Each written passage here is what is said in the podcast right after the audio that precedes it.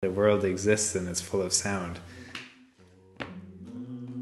There was a reverence for songs which may or may not have words. The less you know about the language, the better, in some ways, because you can just focus on the beats. This is Come and Listen Jewish Food for Thought. My name is Alyssa Kapnick. And I'm Hannah Kapnick. Today, we're talking about sound.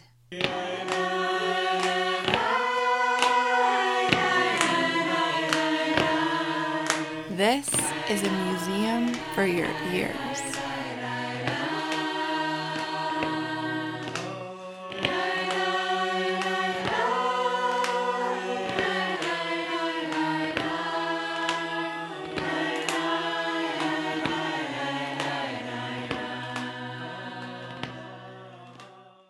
Rabbi Joseph Soloveitchik, who lived from 1903 to 1993, was the most important rabbi in American modern Orthodoxy of the 20th century. In his essay, Redemption, Prayer, and Talmud Torah, he discussed the centrality of voice to the free person's experience.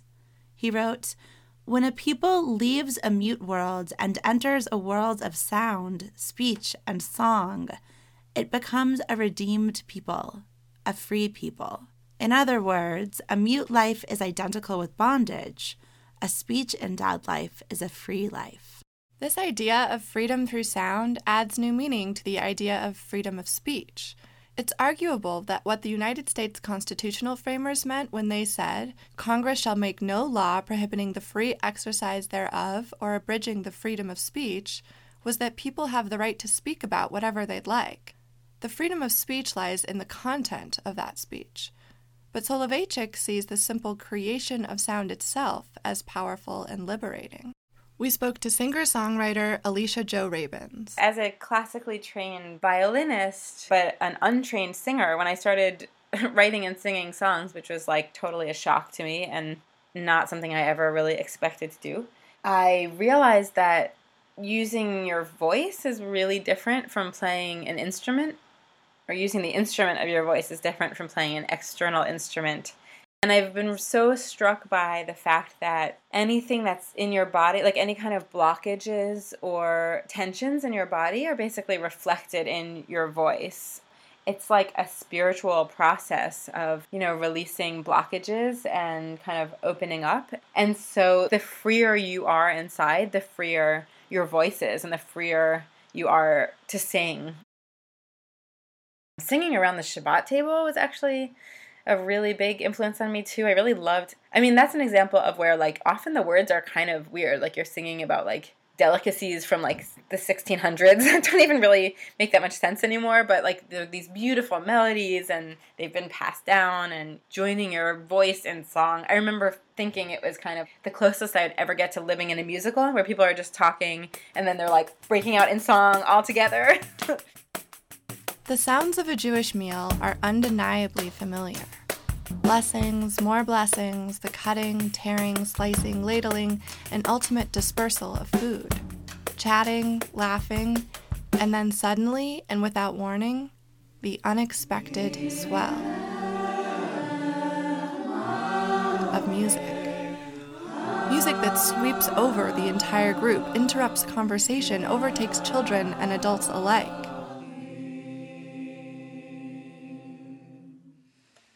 People sitting around a table having a conversation would transform into a musical kingdom. This is Ilan Kaplan. People would be talking, and when the music started, when people started singing, there was no talking going on over the singing. There was nothing of that. You know what's coming, but you don't know how it's going to happen. You don't know when the first person is going to stand up and start clapping. You don't know when you're to feel like you want to go to the front of the room and dance along with everyone else. You don't know even necessarily what note of harmony you're to throw in or how a certain note is to affect you.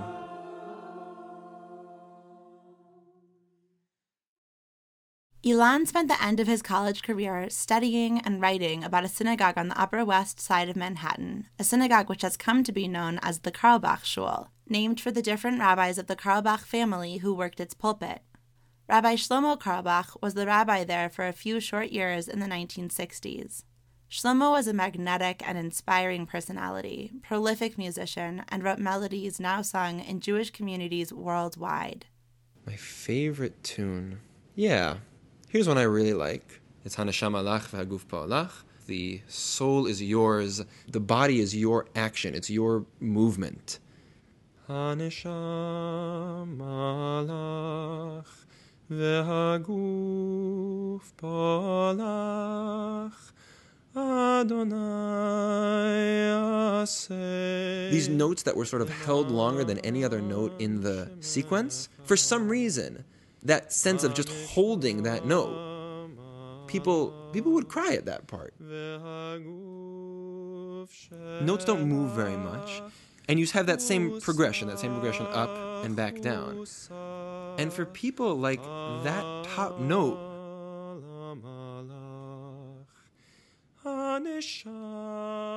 People would hit that, and on the way back down, you'd look around the room, and like that's where people could sort of sink into the melody, right? It wasn't about reaching that top and then sort of petering off.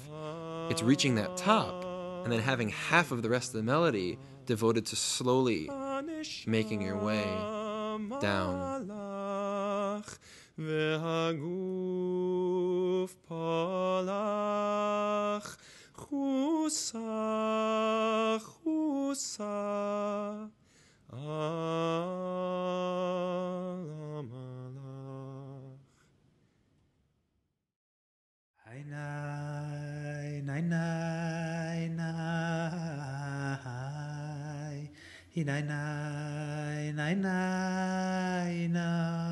Music isn't an accessory to Jewish prayer, it's the lifeblood. It's the fabric by which prayer is woven. For me, music and prayer are both just different forms of each other. This is Joey Weisenberg, author of the book Building Singing Communities. The words can get in the way, and I'm always trying to find a balance between this pure, beautiful gut feeling that music brings and also allowing that spirit to infiltrate the world of words. I've never experienced a place other than the Jewish world where singing is so common, so expected, so shamelessly forceful, dramatic, and inclusive. Joey suggests that being in what he calls singing communities provides for more than just the production of sound, but also the production of quiet, the production of meaningful silence.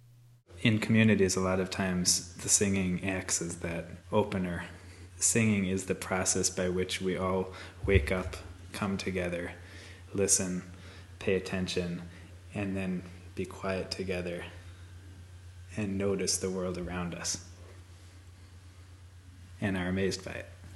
A is a wordless melody, and it's not only a melody, it's the entire system of sound and attitude and feeling and style and emotion that's been passed down to us from our parents and grandparents.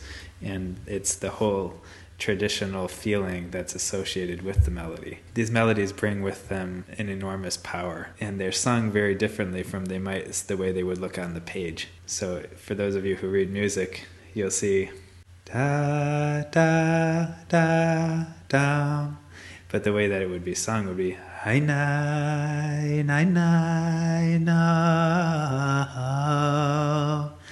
All these little wonderful tidbits that don't show up in the printed page and that carry with them the the beauty of our ancestors and help kind of root us in our tradition and in our place, but that also are just plain beautiful no matter what tradition you come from. And every time they they come around, they might be a little different. What the melody should start to do is take you away you start to get the harmonies and you get a little bit of rhythm and this feeling of pulsation of dee da da da um, da da dee da da da da da just pulsing in and out. That's where you get carried away and the melody takes you somewhere. It tells a story and you get to hear that story and you and create that story all at the same time. So it's a way of musically moving somewhere. If we're properly engaged in singing these melodies, Joey says, we don't only feel we're moving somewhere musically, we're moving physically too. Slow melodies make you want to dig into the earth. So, slow melodies have this rocking in and out power that makes you slowly sh- shake your head, very devotional, very yearning. When you sing a, a melody, a slow melody, dee dee da da da da da, you're expressing that you're yearning for kind of a perfection in the world that you're kind of aware does not exist right now. Fast melodies, on the other hand, lift you up. It has a sense of, of movement. It makes you want to dance a little bit. That's what fast melodies are, are for. They're for dancing, even if you're not dancing. You know, even if you're just sitting around a table, it should make your soul dance a little bit. Give you this feeling of lifting your your hands up in the air, tilting your head back, and looking a little bit proud for a second, which we can all use. A little sense of pride, a little sense of joy, a little happiness. And really, we can do that whenever we feel like it. We can always just decide to sing.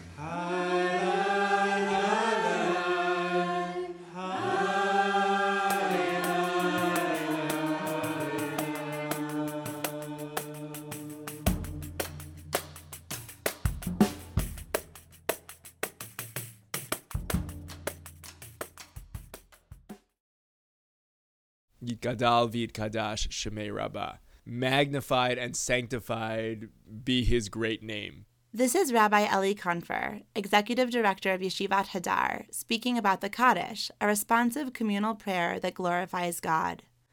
It is recited throughout Jewish services and after study, and mourners recite a mourner's Kaddish during the year after a close relative has passed away. Most prayers in the in the prayer book are in Hebrew. There are a few in Aramaic, and this is the one that actually combines both languages there is the theory that the the reason the Kaddish was written in Aramaic principally was so that people would have more access to it. In other words, the vernacular, the, the spoken word on the street was not Hebrew among the Jewish people, but Aramaic. And the theory behind that says that that would give people more access to the, to the language. You wouldn't have to know Hebrew in order to understand the, the prayer. Very few people in the modern world understand Aramaic, let alone speak it. I mean, the, the irony, of course, is that now most people who pray know the vernacular, which is not Aramaic, and they know Hebrew to some extent, and they know Aramaic the least. So, you know, sort of ironic twist, the Aramaic prayer that was meant to be accessible became the least accessible.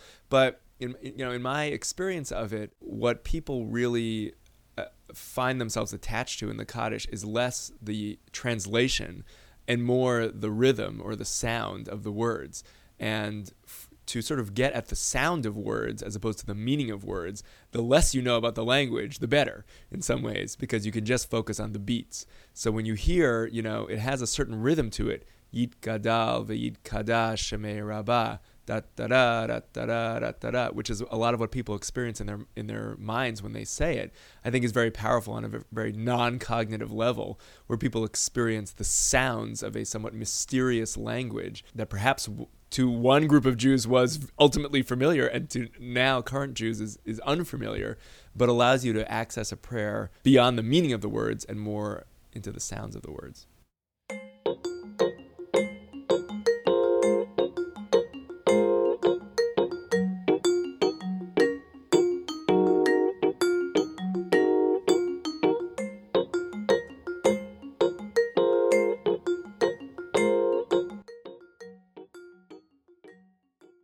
My name is Alicia Jo Rabins, and I am a poet and a musician and a songwriter and a performer. We talked with Alicia not only about singing, but the creative process in developing her music as the lead in a group called Girls in Trouble. Girls in Trouble is what I describe as an art pop song cycle about the women of the Hebrew Bible. Each song is based on a different story from the Torah, sometimes from Midrash, about a girl or a woman. You know, Midrash are these legends that the rabbis created to um, often fill in gaps in the stories or explain kind of sticky points in the stories. And it's an amazing literary form, really, because they tend to be these kind of almost prose poems. Alicia has her own Midrash like approach, shedding new light on the narratives of the characters she writes about. On their latest album, Half You, Half Me, Girls in Trouble has a song called DNA about the biblical story of the two sisters, Rachel and Leah. Rachel meets Jacob at a well, and they fall in love at first sight. According to the custom of the land, the older daughter was supposed to be married before the younger daughter.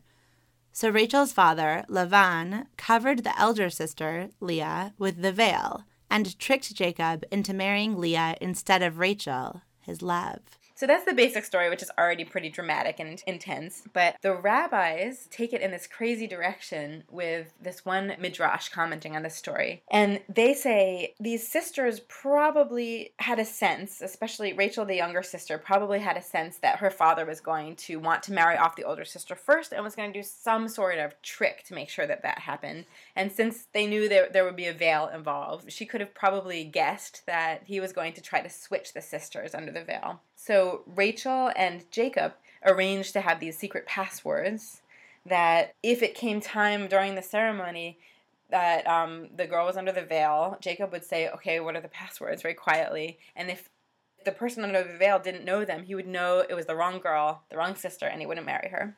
But then the morning of the wedding, Rachel realizes that this would also have the kind of unintended consequence of totally humiliating her older sister in front of everyone. And so she decides to give Leah the passwords and kind of give up, you know, marrying the man that she loves and allow her older sister to do it rather than humiliate Leah. When I wrote my song about Rachel and Leah, I decided to focus not on the original story as much as on that midrash. So my song is kind of a midrash on a midrash, a commentary on a commentary.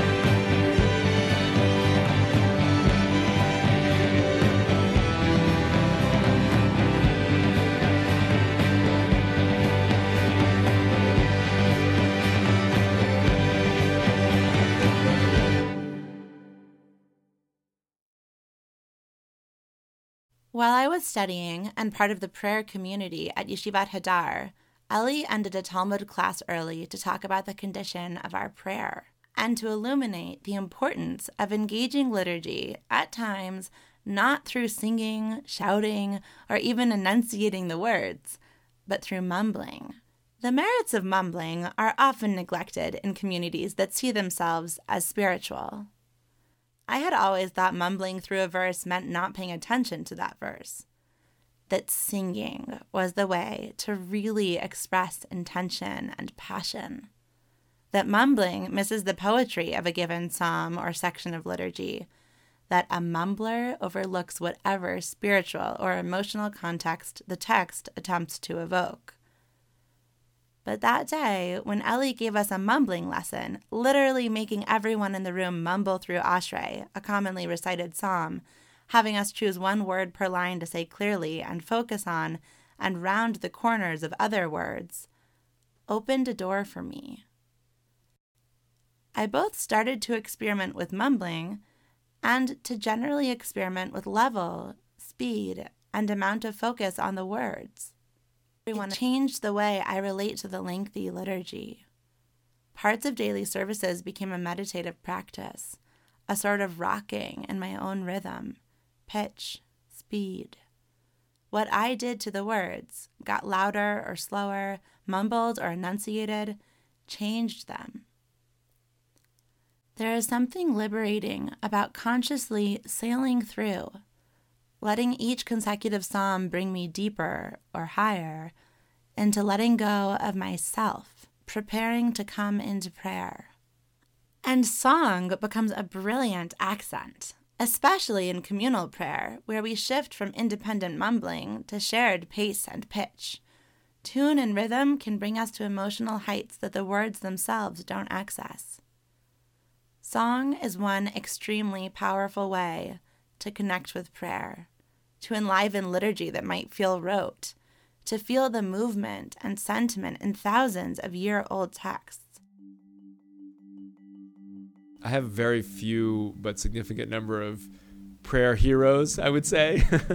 Elie Kaunfer again. And I'm thinking of one in particular, Rabbi Ebn Leader, who lives in Boston, who has really uh, approached what it means to be a leader of prayer from the perspective of openness and spontaneity while still being grounded in a significant traditional practice. So when Ebn leads prayers, he will often recite a melody, a wordless melody, to open up the prayer space. And he will recite it for many, many minutes at a time. Most Jewish prayer is typified by a rushing experience through the prayers because there's a lot to say. And I personally experienced the speed prayer mode as also a significant spiritual experience. But there is something to be said, in my opinion, for dwelling on a particular melody for a very long time. And Ebn is somebody who can take a melody and weave it in and out of your consciousness without it becoming monotonous, but instead gaining in significance each time. Completely unrelated, but perhaps parallel experience is the way that David Letterman recites jokes on The Tonight Show, which is he'll recite a joke once and it's funny, and then he'll recite it a few more times and it's a little less funny because you just heard it. And then he'll keep reciting it until you get to like you know the ninth or tenth time he's saying the joke and then it's really funny. So there is some sense of like when you do a melody once twice three times it's getting a little boring. But when you're up to the 15th 20th 30th time you're going through the melody then you've come to a place which is just a whole other level of experience.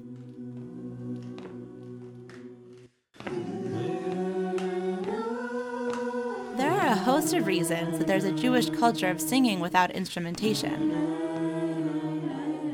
After the destruction of the Second Jewish Temple 2,000 years ago, Jews ceased to play music on Shabbat and festivals, a sign of mourning.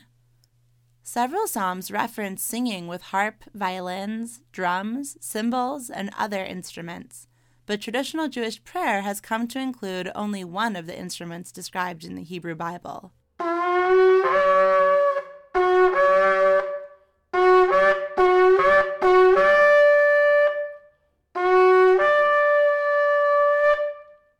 It's an ancient instrument. This is Marshall Tobin, and he's holding the polished, twisting, three foot long shofar, the horn of most likely a ram or the East African kudu.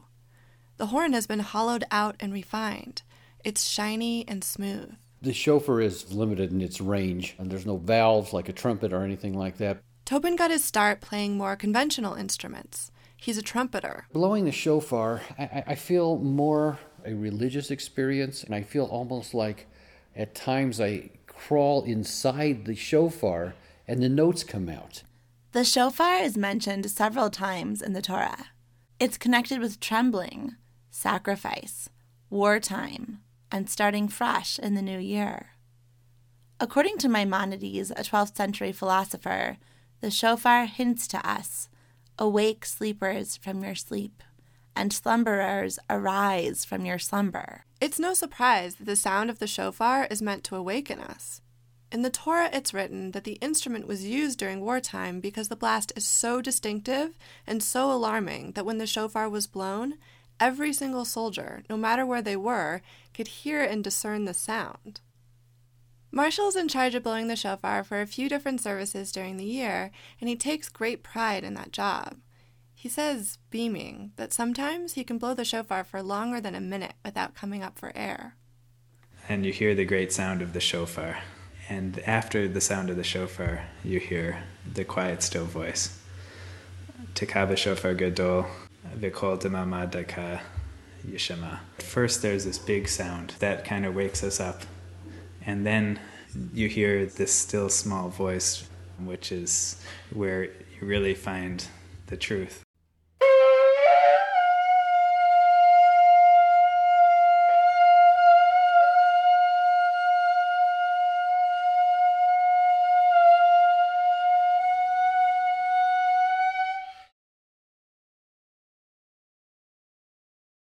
Come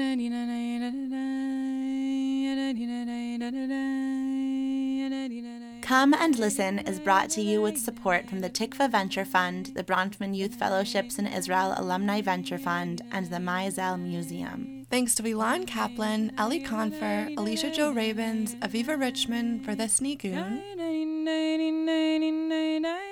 Marshall Tobin, and Joey Weisenberg. Thanks also to J Dub Records and Dan Greenman, Girls in Trouble, Joey Weisenberg's Building Singing Communities class.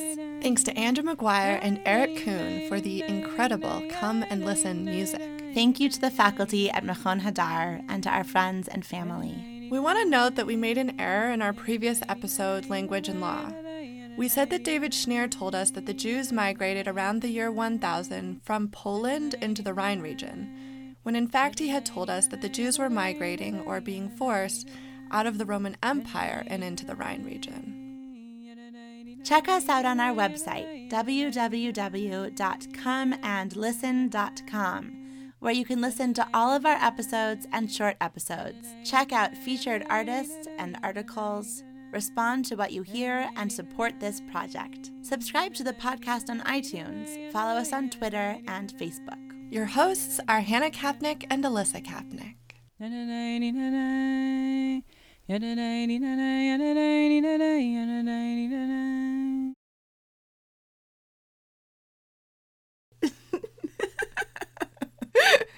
Ha ha ha ha.